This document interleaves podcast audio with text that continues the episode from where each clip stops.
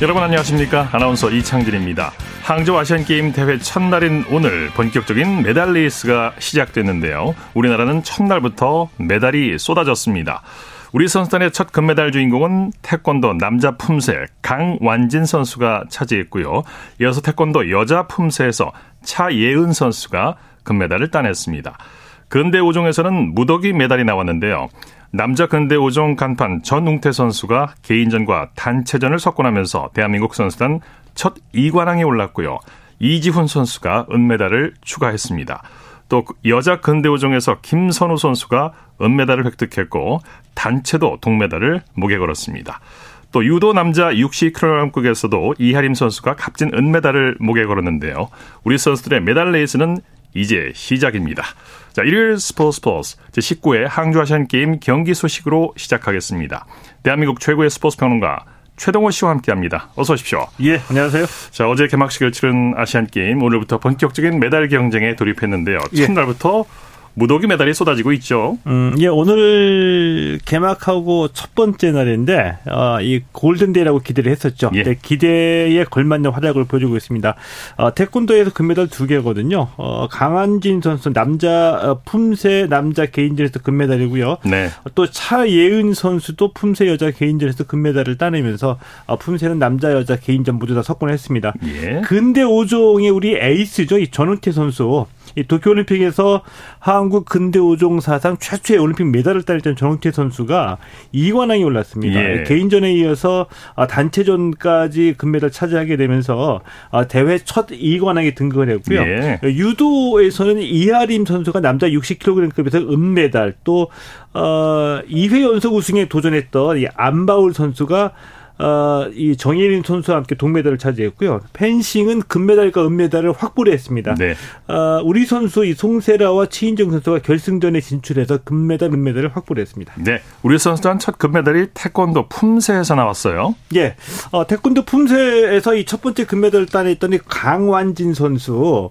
아시안 게임 첫 금메달 전문 선수라고도 할 수가 있어요. 예. 왜냐하면은 2018년에 자카르타 팔렘방 아시안 게임에서도 바로 이 종목에서 우리 선수단 첫 번째 메달을 따냈었거든요. 금메달로요. 그러니까 2회 연속 우승을 차지하면서 2회 연속도 우리 선수단 첫 금메달의 영광을 안게 됐죠. 결승전에서 이 대만의 마윤중 선수와 만났거든요. 네. 이 품새는 이 점수로 이제 순위를 가리게 되는데, 그렇죠. 이 강완진 선수가 7,730점, 이 마윤중 선수를 7,480점 차, 7,480점에 그친 이 마윤중 선수를 제치고 금메달을 목에 걸었습니다. 네네. 태권도 품새가 어떤 종목인지 어떻게 채점이 되는지 좀 자세히 설명해 주시죠. 외국인들은 한국 사람들은 전부 다 또 이 한국 남자들은 전부 다 태권도 고단자라고 알고 이런 얘기 듣기도 했는데 이 품새가 뭔지는 아마 많은 분들이 알고 계실 거예요.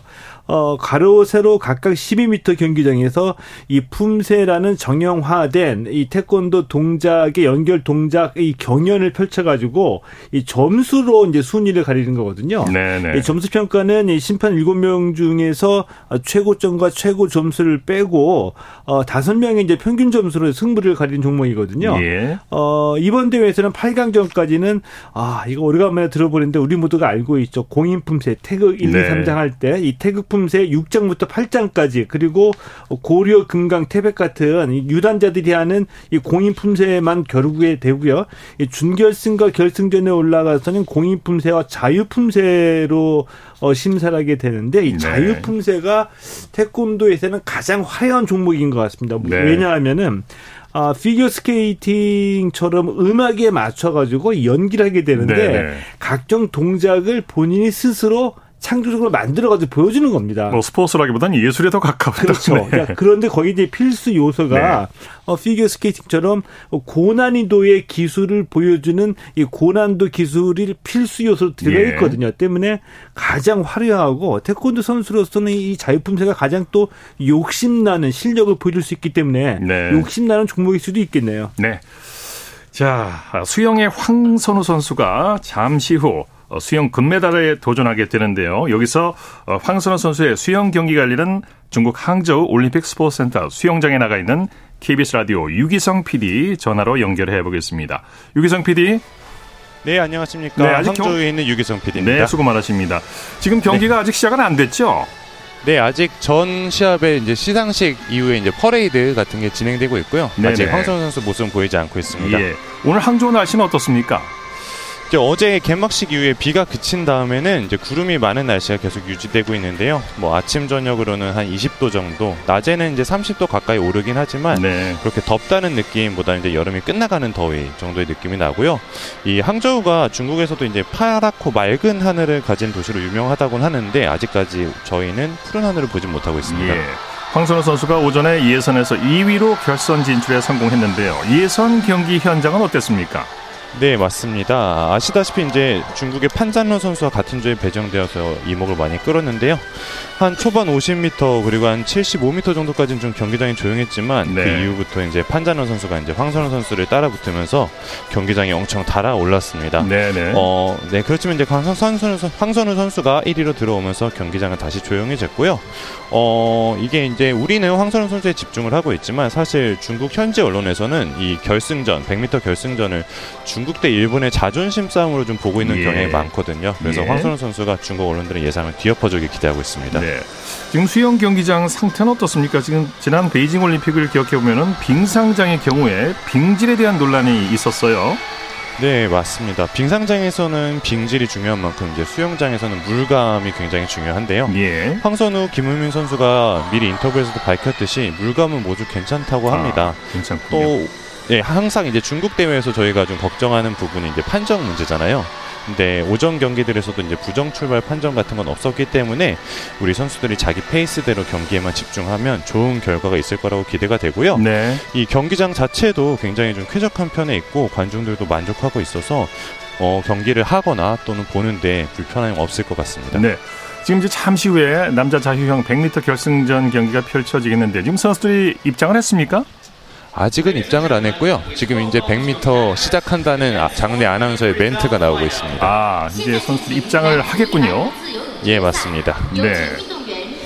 자, 우리 선수들을 응원하는 교민들도 좀 보입니까? 어떻습니까? 제 기준으로 제 반대편의 제일 오른쪽에 이제 우리 교민들 또 우리 선수단 응원단이 좀 보이고 있고요. 네네.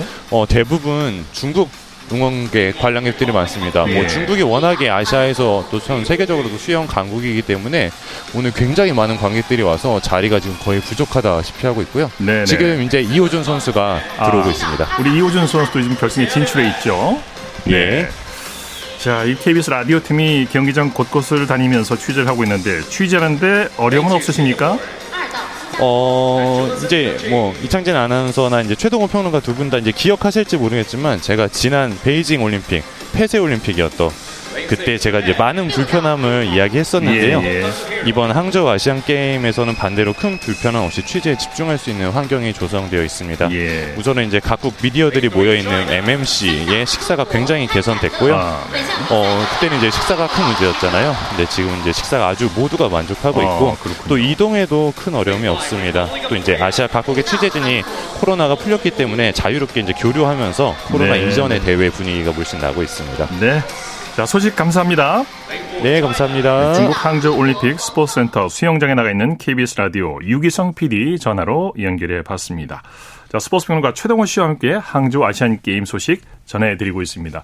자, 지금 100m 남자 자유형 100m 경기가 이제 잠시 후에 결승전 경기가 펼쳐지겠는데 선수들이 지금 차례차례 입장하고 있어요. 예, 선수들 입장에서요. 이 옷을 수영복 차림으로 갈아입고 옷을 벗고 이 몸을 간단히 이제 풀고 있죠. 예, 잠시 후에 이제 자유형 100m 결선 경기가 시작이 될 것 같은 예. 선수들로서는 굉장히 좀 겉으로 보면 저렇게 그 루틴하게 몸 움직이고 있지만 굉장히 마음속으로는 긴장되겠죠. 네, 저희가 실시간으로 지금 TV 모니터를 하면서 여러분께 소식을 전해드리도록 하겠습니다. 예, 이호준 선수가 1레인이고요. 네. 예, 우리 황철호 선수가 5레인에 있습니다. 네, 황철호 선수가 이번 대회 3관왕에 도전하게 되는 거죠. 예, 그렇습니다. 네, 자유형 100m 그리고 200m, 개영 800m 세 종목에 출전해서 3관왕에 도전하는데 네. 자유형 100m가 첫 번째 출발점이라고 볼 수가 있겠죠. 네. 자, 지금 선수들이 지금 100m 결승전 경기에 지금 출발 직전에 있습니다. 1레인의 이호준 선수. 예. 아니, 자, 출발했습니다. 네, 지금 100m 경기 지금 8명의 선수가 출발했습니다. 이 100m는 뭐 이 기록이 47초, 48초대이거든요. 네. 때문에 뭐 탐색전이냐, 뭐 스포트가 없고 처음 출발서부터 전력 질주를 해서 네. 승부를 가리는 종목이죠. 자, 지금 우열을 가리기 어려운 상황인데요. 지금 예. 50m 터치하고 50m 넘어가서 한 70m 정도면 이제 순위가 서서히 드러날 것으로 보입니다. 아, 황선우 선수가 지금 현재 5위네요. 현재. 자, 자유연결승전 막판 스포트를 기대를 해봐야 되는데요. 스포트를 마지막 스포트를 기대해 보겠습니다. 자, 5레인에 출전하고 있는 황선우 선수, 1레인에 이호준 선수입니다. 지금 황선우 선수 뒤쳐져 있어서 마지막 네. 기간에 3레인 선수가 1위로 꼬리나요. 중국의 판잔론 선수가 1위고요. 이 황선우 선수가 3위를 차지했습니다. 네, 동메달 황선우 선수 남자 100m 자유형 동메달을 획득을 했습니다. 조금 아쉬운 감이 공식 없잖아 있습니다만 기록은 좀 있으면 나오는 걸 확인해봐야 되겠는데 네네.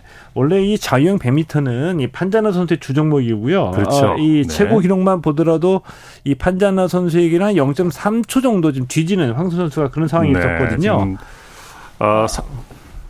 중국의 판잔러 선수가 1위로 골인을 했고요. 우리는 황선우 선수는 3위 동메달을 차지했습니다. 이호준 선수는 몇 인지 지금 기록이 안 나오고 있는 상황이네요. 아직 나오진 않고 있습니다. 네네. 이 황선우 선수가 경기 전에 그 인터뷰에서는 50m 이후 구간에서 스피드를 더 끌어올리는 훈련에 주력을 했다라고 얘기를 했었거든요. 네네. 그래서 50m 이후 구간에 승부를 걸고서 이제 스퍼트를 하겠다는 얘기인데 네. 오늘 50m 넘어가서 오히려 스퍼트가 좀 나지는 않았죠. 네, 경기를 뒤집는 데는 좀 역부족했던 것 같습니다. 1, 2위 금메달, 은메달을 다 중국 선수가 가져갔네요. 예.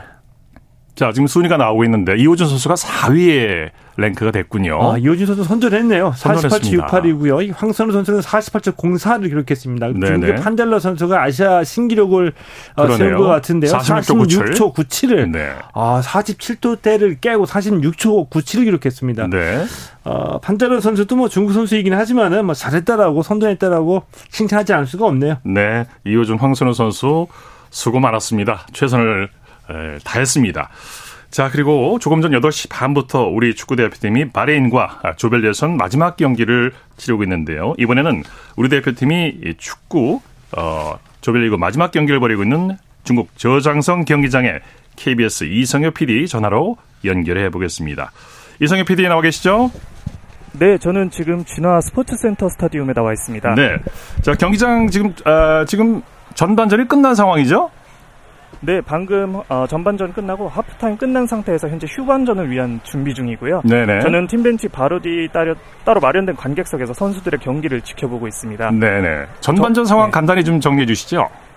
네, 전반전은 0대 0으로 마무리됐습니다. 붉은색 유니폼을 입은 우리 태극전사들과 흰색 유니폼의 바레인 선수들이 초록 그라운드를 누볐는데요. 네. 초반 각 팀 선수들의 몸싸움을 동반한 탄색전이 이어지다가 전반 20분 이후 우리나라 선수들이 공격 주도권을 가져오는 패스나 상대적으로 답답한 경기 흐름을 보이고 있습니다. 예, 예. 전반 22분과 전반 35분에 조영욱의 헤더슈팅 기회가 있었지만 아쉽게 골문을 열진 못했고요. 현재는 지금 후반전이 시작된 상태입니다. 네, 이강인 선수가 전반에 나왔었죠? 네, 그렇습니다. 전반 35분까지 이강인 선수가 뛰고 있다가 교체 아웃됐고 이어서 고영준 선수가 들어왔습니다. 네, 후반에 어떤 작전 변화가 있을지 모르겠습니다만 아직까지 후반이 시작이 됐는데 바레인과 0대 0 상황입니다. 지금 축구 경기가 열리고 있는 중국 저장성 진화시는 항저우에서 얼마나 떨어져 있습니까? 네, 이곳 진화시는 항저우시에서 약 차로 2시간 정도 떨어져 있습니다. 예. 남자 축구 경기 예선 경기는 주로 여기서 진행될 예정인데요. 8강부터는 항저우에서 직접 이뤄지게 됩니다.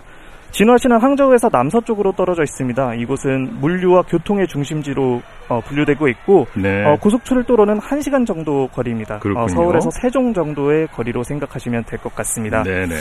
진화시는 주로 주변에 낮은 건물과 논밭이 많은 상태고요. 이곳 경기장 주변에만 약간의 아파트 단지만 보이고 있는 상태입니다. 예. 현재 저녁 온도는 높지 않은 편이고 중간중간 시원한 바람이 불고 있기 때문에 우리 선수들이 비교적 뛸 때 다소 답답한 느낌은 받지 않을 것으로 예상됩니다. 네네. 경기장 분위기는 어떻습니까? 우리 교민들 응원 많이 나오셨나요? 네, 이곳 진화 스타디움은 마치 한국에서 경기를 지켜보는 것처럼 우리나라 교민들이 굉장히 가득한데요. 네네. 경기장 곳곳에 태극기가 걸려 있고요. 교민들이 대한민국을 응원한다는 플랜카드도 곳곳에 붙어놔서 연신 대한민국 오 필승 코리아를 외치면서 응원봉으로 응원을 하고 있는 모습입니다. 네. 항저우와 상하이에서 고속열차로 멀지 않아서 비교적 교민들이 많이 올 수 있는 것으로 생각되고 있습니다. 네네. 슈팅의 순간 그리고 공격의 기회가 잡힐 때마다 한국 응원단의 힘찬 함성이 들려지고 있고요. 초반 바레인과 몸싸움에는 야유하는 모습도 들을 수 있었습니다. 네네. 특이하게 중국인들이 바레인을 응원하는 모습도 살펴볼 수 있었는데요. 바레인의 슈팅 기회가 있으면은 중국인들이 힘차게 응원하는 모습을 특이하게 확인할 수 있었습니다. 네네. 자, 그 경기장 환경은 어떻습니까? 괜찮나요? 축구장 전체적으로? 네, 이곳 진화 스포츠 스타디움은 약 3만여 명을 수용할 수 있는 규모로 그리 크지 않은 규모인데요. 경기장 디자인은 아치형 철골 구조물이 관객석 2개를 감싸고 있는 구조입니다. 예. 우리나라 광주 월드컵 경기장과 비슷하게 생겼는데요. 내부 시설은 굉장히 깔끔한 편으로 비교적 관객과 선수들이 좋은 환경에서 경기를 지켜보고 경기를 진행할 수 있을 것 같습니다. 네네. 사실 경기장 부지가 매우 넓어 들어오는데 애를 먹었습니다. 네. 경기장만 매우 밝고 주변은 다소 어두워서 좀 스산한 느낌이 들기도 하는 곳입니다. 네, 우리 상암 경기장 축구장하고 비교하면 어떻습니까? 아, 상암 경기장이 약 6만여 명을 수용할 수 있는 규모로 알고 있는데 네. 크기 면에서는 훨씬 작은 것 같습니다. 아, 네. 네, 소식 감사합니다. 네, 감사합니다. 네, 지금까지 축구 경기가 열리고 있는 중국 저장성 진화 스포츠센터 스타디움에 나가 있는 KBS 라디오 이성혁 PD 전화 연결해서 축구 소식 들어봤습니다. 우리가 이미 16강 진출을 확정지은 상태여서 예. 가벼운 마음으로 좀 경기에 임할 수 있을 것 같아요, 선수들.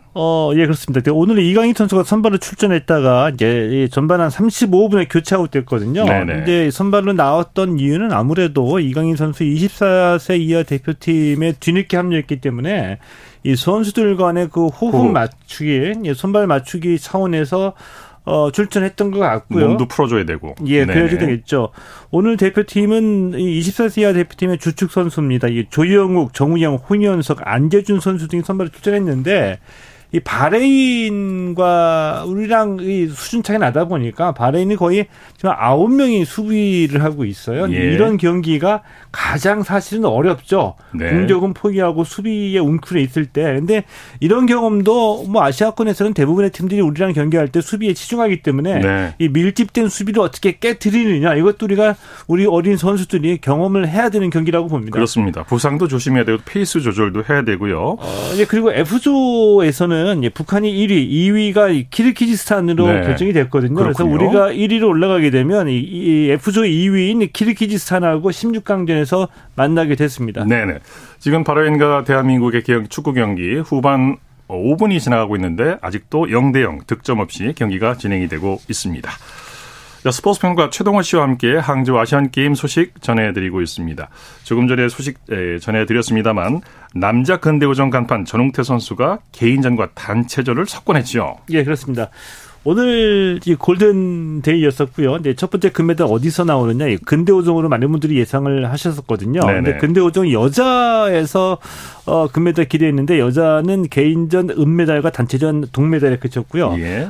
이 한국 근대오종의 에이스죠. 이 전웅태 선수 2관왕에 올랐습니다. 첫 번째 금메달 소식을 알려줬거든요. 이 개인전 그리고 단체전에서 모두 이 금메달을 가지고 간 건데 우리 남자 대표팀은 전웅태 선수하고 이지훈 선수를 앞세워서 오늘 경기 모두 금메달을 도전했는데 전웅태 선수는 금메달이고요. 이지훈 선수는 은메달을 차지했습니다. 개인전 성적이고 이 둘을 바탕으로 해서 단체전에서도 금메달을 또 차지하게 된 거죠. 네. 근데 오정이 어떤 경기인지 소개해 주시죠. 뭐 많이 알려졌죠. 이 전웅태 선수 덕분에 많이 알려지게 된 건데 근대 오종이니까 5가지 경기를 하게 되는 거죠.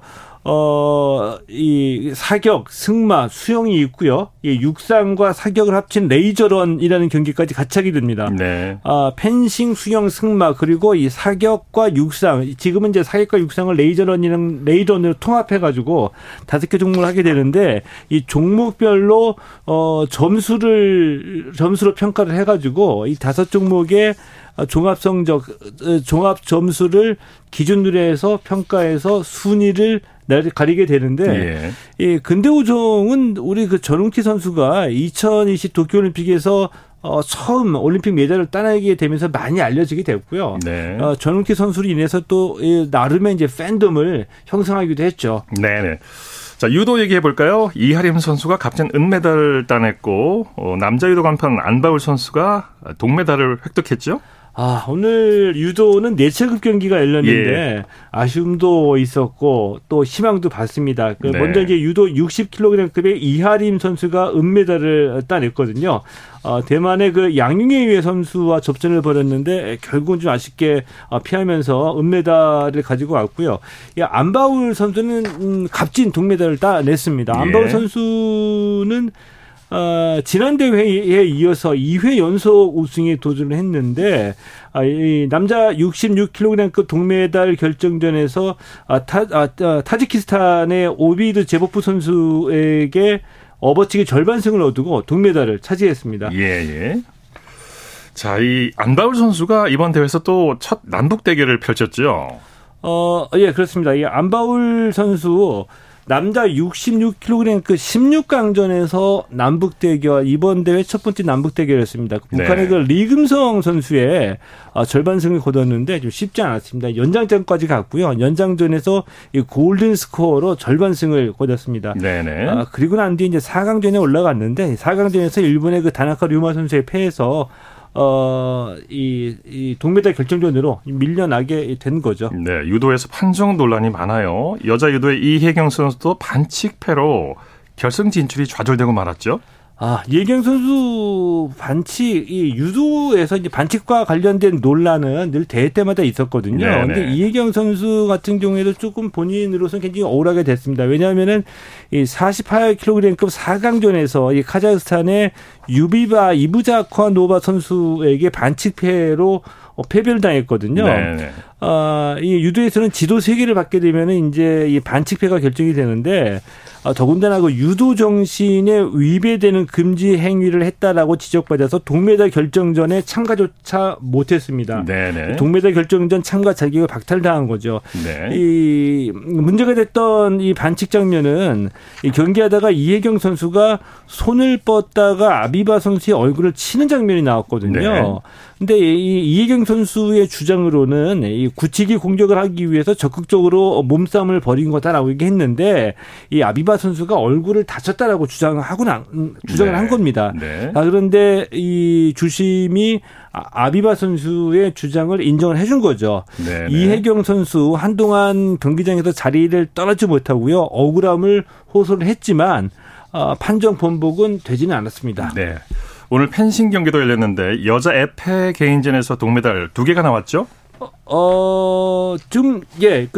기다려 봐야지 됩니다. 그러니까 동메달을 확보했고요. 이 선수들이 지금 네네. 결승에 올라갔기 때문에 금메달과 은메달을 확보를 한 상태입니다. 송세라 선수가 준결승전에서 홍콩의 비비앙 콩 선수를 15-11로 이기고 결승에 먼저 올라갔고요. 그리고 이 최인정 선수도 우즈베키스탄의 무르자티에바 틸라지 선수를 이기고 결승전에 올라갔거든요. 네. 우리 선수끼리 네. 펜싱 여자 에페 결승전에서 우리 선수끼리 만나게 됐기 때문에 금과 은 모두 확보를 하게 됐는데 또 어느 선수가 또 금메달 가지고 가게 될지 네. 궁금해지기도 지켜보죠. 하네요. 네, 스포츠 평론가 최동호 씨와 함께 항주 아시안 게임 소식 전해드렸습니다. 오늘 수고하셨습니다. 예, 고맙습니다.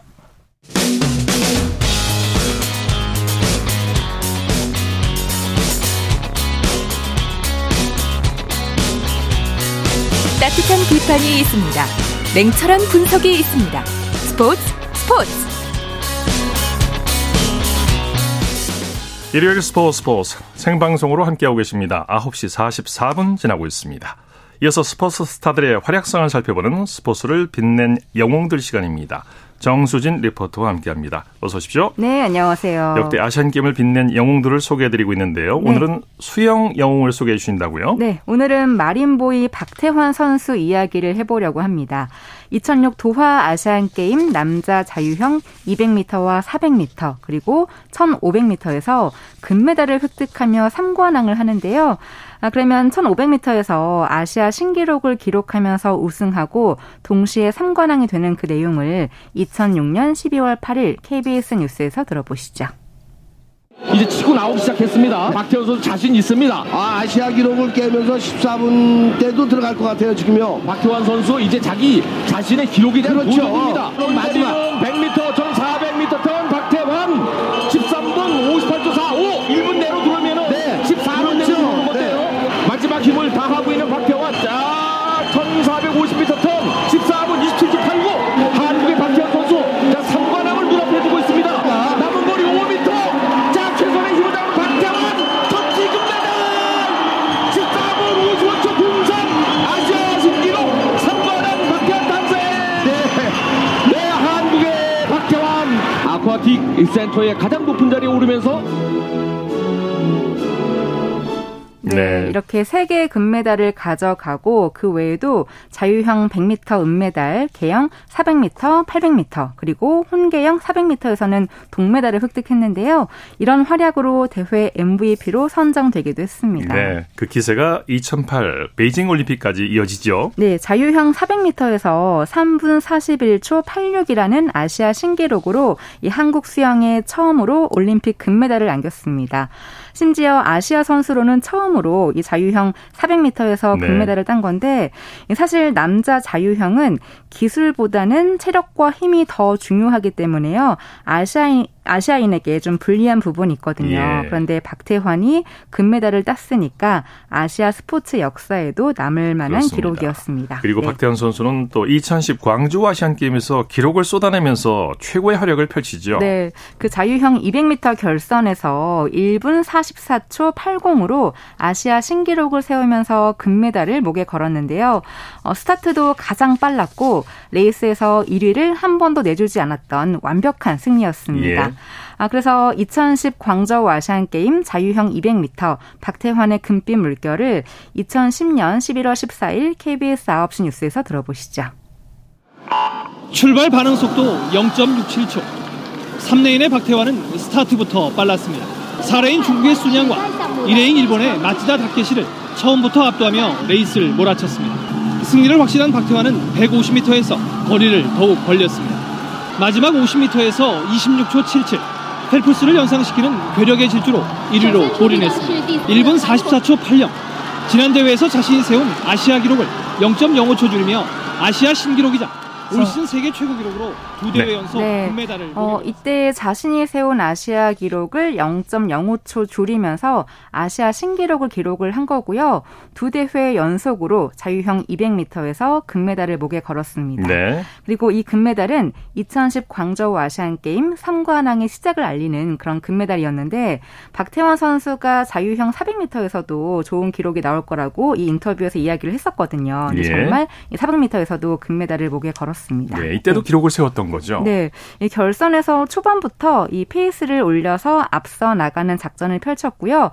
2위인 순양 그리고 3위인 장린을 제치고 3분 41초 53의 기록으로 아시안게임 400m 자유형 2연패와 대회 2관왕에 오르게 됐습니다. 네. 관련 내용을 2010년 11월 16일 KBS 9시 뉴스에서 들어보시죠. 평소처럼 헤드셋을 쓰고 경기장에 들어선 박태환. 가장 먼저 출발대를 박차고 나가 초반부터 승부를 걸었습니다. 흰색 주용모자 박태환 선수 출발이 가장 좋았습니다. 탐색전 없는 질주로 5레인 순양에 200m에서 무려 3초를 앞섰습니다. 박태환의 200m 턴 기록은 1분 49초 49입니다. 3레인 마츠다와 5레인 장리는 추격할 엄두조차 내지 못했습니다.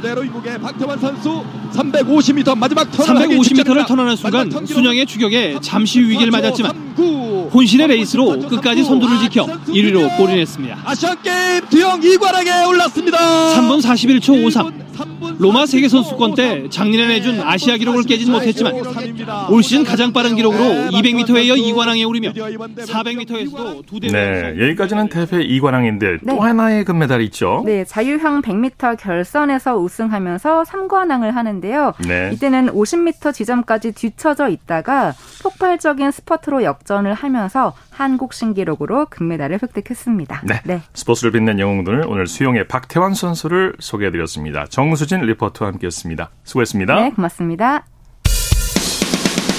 쳤다 하면 홈런이고 슛 골이고 각본 없는 한편의 드라마 그것이 바로 손에 잡힌 우승 트로피 목에 걸린 그 배달 너와 내가 하나 되는 그것이 바로 꿈꾸던 스포츠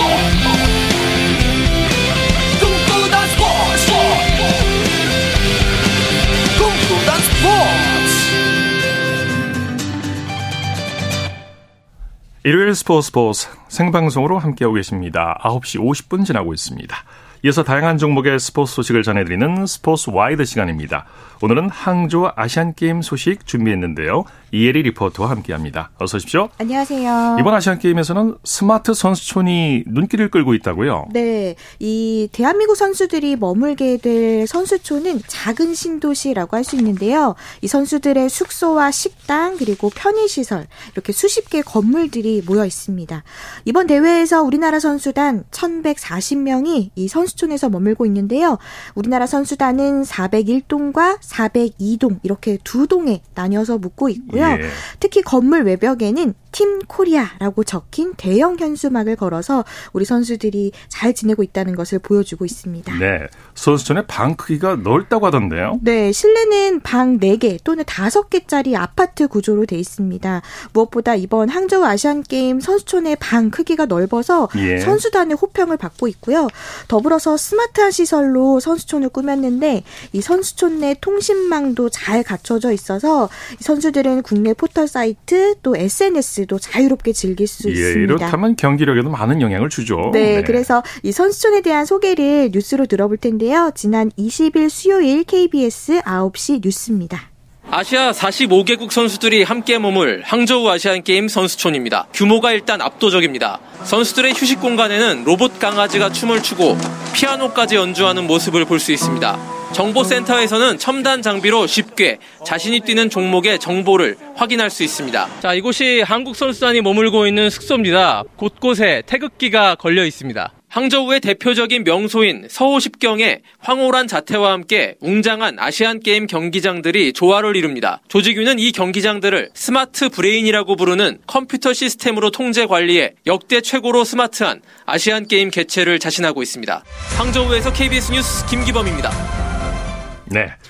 이번 항주 아시안게임 정식 종목 이 스포츠 스타죠. 페이커 이상혁 선수를 보기 위해서 중국 팬 100여 명이 몰렸다고 하죠. 네. 이번 e스포츠 종목은 우리나라 선수단 4개 종목에 15명의 선수단을 파견했습니다. 네.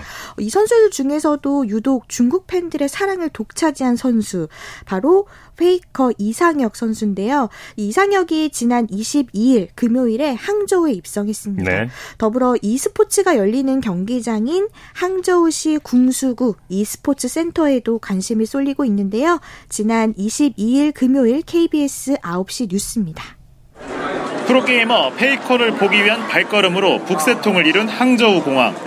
정성스럽게 포장한 선물을 든 팬부터 유니폼을 가지고 온 팬까지 공항에 운집한 환영인파 100여 명. 아시안게임 최고 스타임이 증명됐습니다.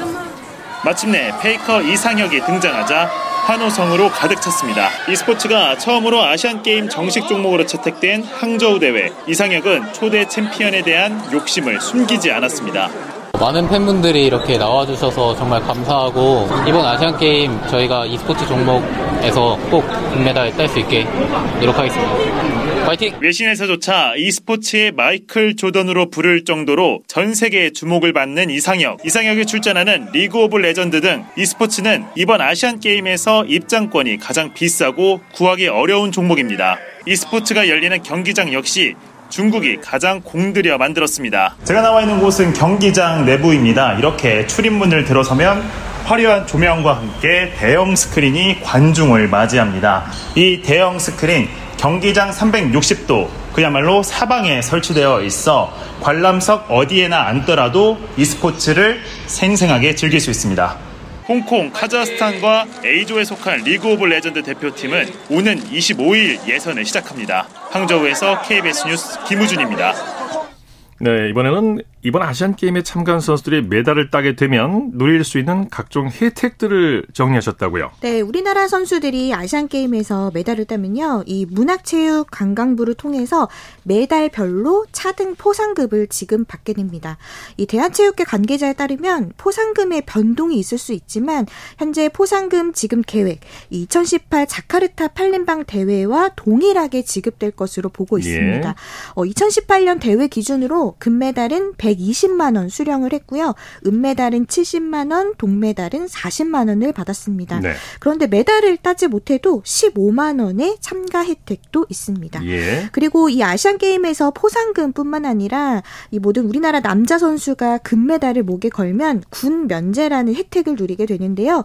이 정확히는 병역법 제33조의 8, 제1항에 의거해서 현역병 대신에 예술체육요원으로 이 군 복무를 대체할 수 있게 됩니다. 네, 그리고 각 종목마다 포상금도 다르다고요? 네, 대한하키협회는 이번 대회 금메달 포상금 5천만 원 약속했고요. 네. 남자농구는 KBL이 포상금 1억 원 지급한다고 밝혔고, 럭비의 경우에는 금메달 획득할 때 1억 원 약속했습니다. 네, 스포츠와이드 이혜리 리포터와 함께했습니다. 수고했습니다. 네, 고맙습니다. 자, 아시안게임 축구 경기 지금 우리 대표팀과 바레인과의 후반전 경기 22분인 경구하고 있는데요. 우리나라가 선제골을 넣으면서 1-0으로 앞서가고 있습니다.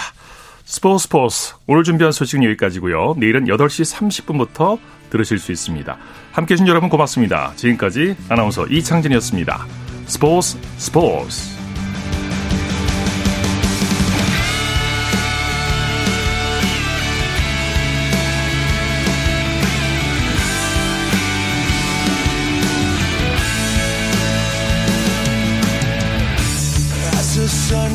Down in front of me reminds me